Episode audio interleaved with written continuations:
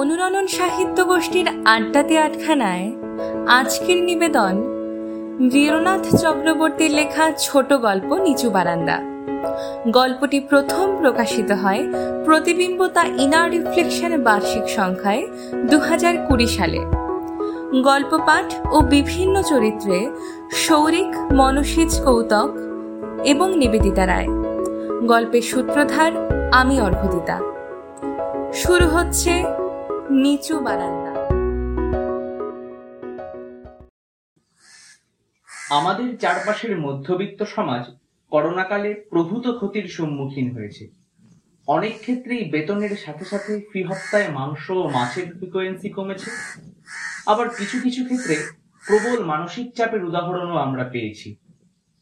তবে যে গরিব দেশের সিংহভাগ মানুষের কাছে দুবেলা ভরপেট খাওয়াটা এখনও অলিক স্বপ্ন সেখানে বোধহয় মধ্যবিত্তের মানসিক চাপ শুধুমাত্র কিছু টেলিভিশন চ্যানেলের সন্ধ্যার টিআরপি বানানোর রসদ হতে পারে, দেশের সার্বিক চিত্র হতে পারে না।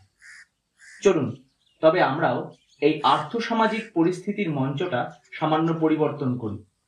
মধ্যবিত্ত কিংবা নিম্ন মধ্যবিত্তের গণ্ডি পেরিয়ে না হয়, সমাজের সিঁড়ির মতো যে মানুষগুলিকে ব্যবহার করা হয়, তাদের জীবনে একটু উঁকি দিই।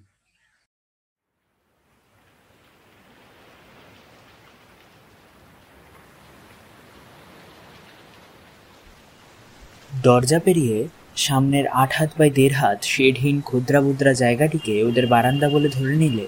বারান্দা পেরিয়ে কাদা থকথকে নালাটি রাজুরের ঝিল তা গত তিন দিন ধরে কম বেশি বৃষ্টি হচ্ছে বলে ঝিলের কালো জল উপচে পড়েছে ওদের বারান্দায়। ঘরেও এক গোড়ালি জল।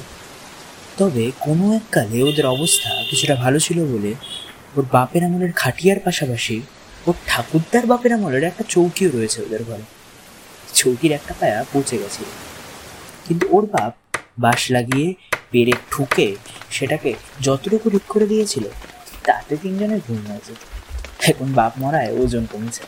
তাই পায়া নিয়ে আর ভয় নেই। ওর বাপ মরেছে দিন চারে হলো। করোনার জন্য কাজ নেই, তাই মাল খাওয়ার পয়সাও ছিল না। সেদিন বউকে পেদিয়ে শ্বশুর বাড়ির থেকে ব্যাটার অন্নপ্রাশনে দেওয়া চারটে কাঁসার থালা বেচে দিন ভোর বাংলা ছিল।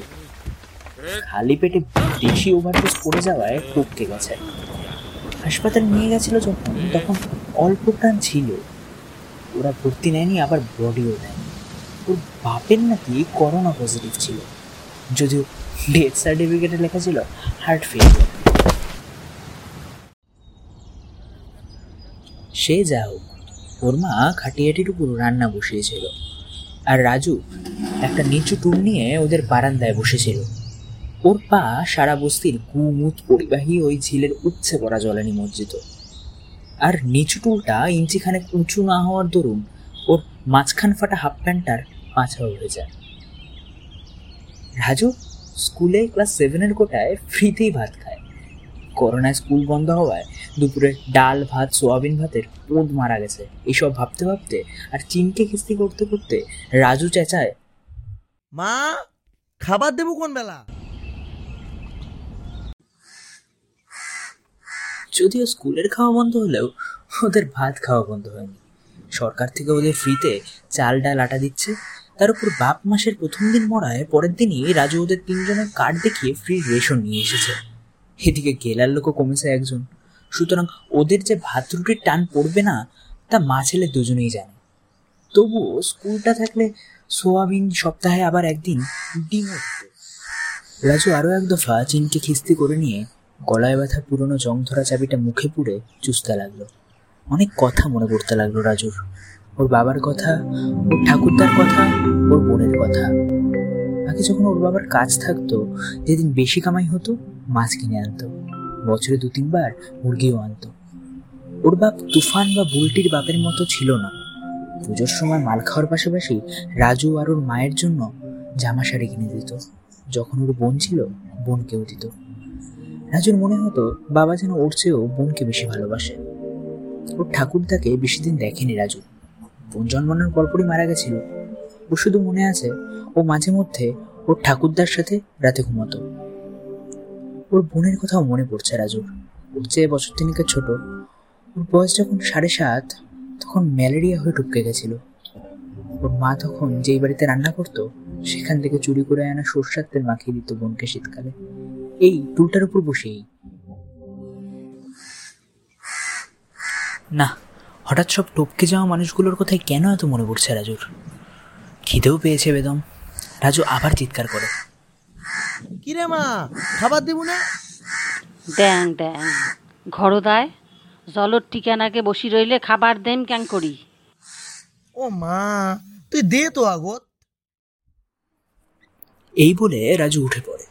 প্যান্টের পাছা খিচে ধরে নিংড়ে জল বের করে আর পেছনে টান পড়ায় প্যান্টের খোদল দিয়ে ছোট ভাই বেরিয়ে পড়ে। টান হাত দিয়ে ছোট ভাইকে ঠেলে ভিতরে ঢোকাতে ঢোকাতে রাজু ঘরে ঢোকে। মা চৌকির উপর থালায় ফ্যান ভাত দেয়, সাথে আলু সেদ্ধ আর কাঁচামরিচ। পরের মাল দুটো সরকারের দেওয়া না তবে সরকারের টাকায় কেনা। এমনিতেই পাশ ফেল প্রথা থেকে? ফেল উঠে গেছে ক্লাস এইট পর্যন্ত। তার উপর এবছর স্কুল বা পরীক্ষা কোনোটাই হবে না।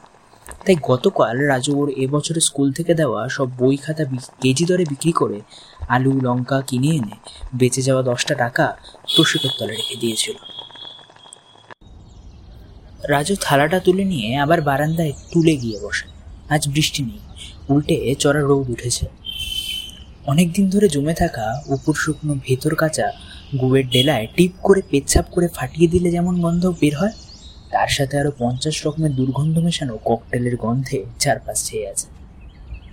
রাজু ফ্যান ভাতে আলু সেদ্ধ আর কাঁচা লঙ্কা চটকে নিয়ে গপাগপ গেলে। দু তিন দলা গিলেছে এমন সময় বস্তির যে লোম ঝরা নেড়িভুটি কুত্তাটা ওর থালার দিকে চেয়ে কাদা চলে দাঁড়িয়েছিল, সেটা হঠাৎ পা ভাঁজ করে হাঁকতে না মুততে বসছিল।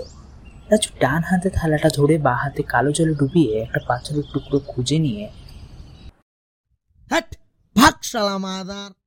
এই বলে পাথর ছড়ে কুকুরটার দিকে। কুকুর গতিশীল আর ঢিল বা হাতে ছোড়ায় স্বাভাবিকভাবেই কুকুরের ধার কাছ দিয়েও পাথর যায় না। ওদিকে হঠাৎ শুকনো কাশি ওঠায় মুখ থেকে কিছু জীবনও মোটা ভাতের দানা কাদা জলে ছিটকে পড়ে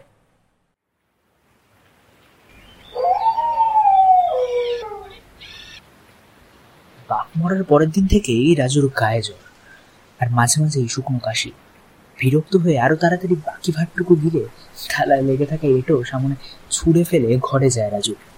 ওর মায়ের খাওয়া শেষ। থালা দুটো কল ঘরে নিয়ে ধুয়ে এনে খাটিয়ার উপর রেখে মায়ের সাথে চৌকিতে এসে শোয় রাজু। শীত করে ওর। সম্ভবত জ্বরটা এবার ভালো করে আসছে। মা বলে, হাসপাতাল থাকি এক পাতা জ্বরের বড়ি ধরি আসিস। ওষুধ নাগবে না তো এমনি এমনি ছাড়ি দেবে। না জিদ করিস মুরুবা কেনে জ্বর জ্বর নাগে।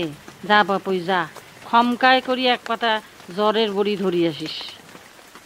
না যাং মুই ওই জারুয়ে গুলো মোক আরও খেদে দিবে এলা।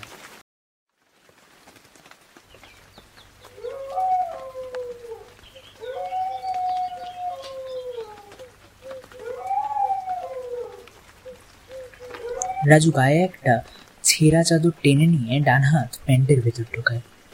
নতুন বয়সন্ধির কিছু ছোট ছোট চুল গজিয়েছে ওর যৌনাঙ্গের আশেপাশে। সেগুলির উপর আঙুল বোলায়। মাঝে মাঝে ছিঁড়ে আসে দু একটা। আপনারা শুনছিলেন নৃরনাথ চক্রবর্তীর লেখা ছোট গল্প নিচু বারান্দা। অনুরণন সাহিত্য গোষ্ঠী নিবেদিত আড্ডাতে আটখানা পডকাস্টটিতে আপনারা এমনই কিছু গল্প শুনতে পারবেন Spotify Amazon music Apple podcast Google podcast সহ বিভিন্ন লিডিং পডকাস্ট প্ল্যাটফর্মে এবং অনুরণন সাহিত্য গোষ্ঠীর অফিসিয়াল ইউটিউব চ্যানেলে আপনারা যদি আপনাদের পছন্দের কোনো লেখা বা স্বরচিত কোনো গল্প আমাদের কণ্ঠে শুনতে চান, তাহলে আমাদের জানান আমাদের অফিসিয়াল ওয়েবসাইট অনুরণন সাহিত্য গোষ্ঠীর ডট ও আরজিতে অথবা মেইল করুন ডিসক্রিপশনে দেওয়া ইমেইল অ্যাড্রেসটিতে এতক্ষণ যাবৎ আমাদের সঙ্গে থাকার জন্য অসংখ্য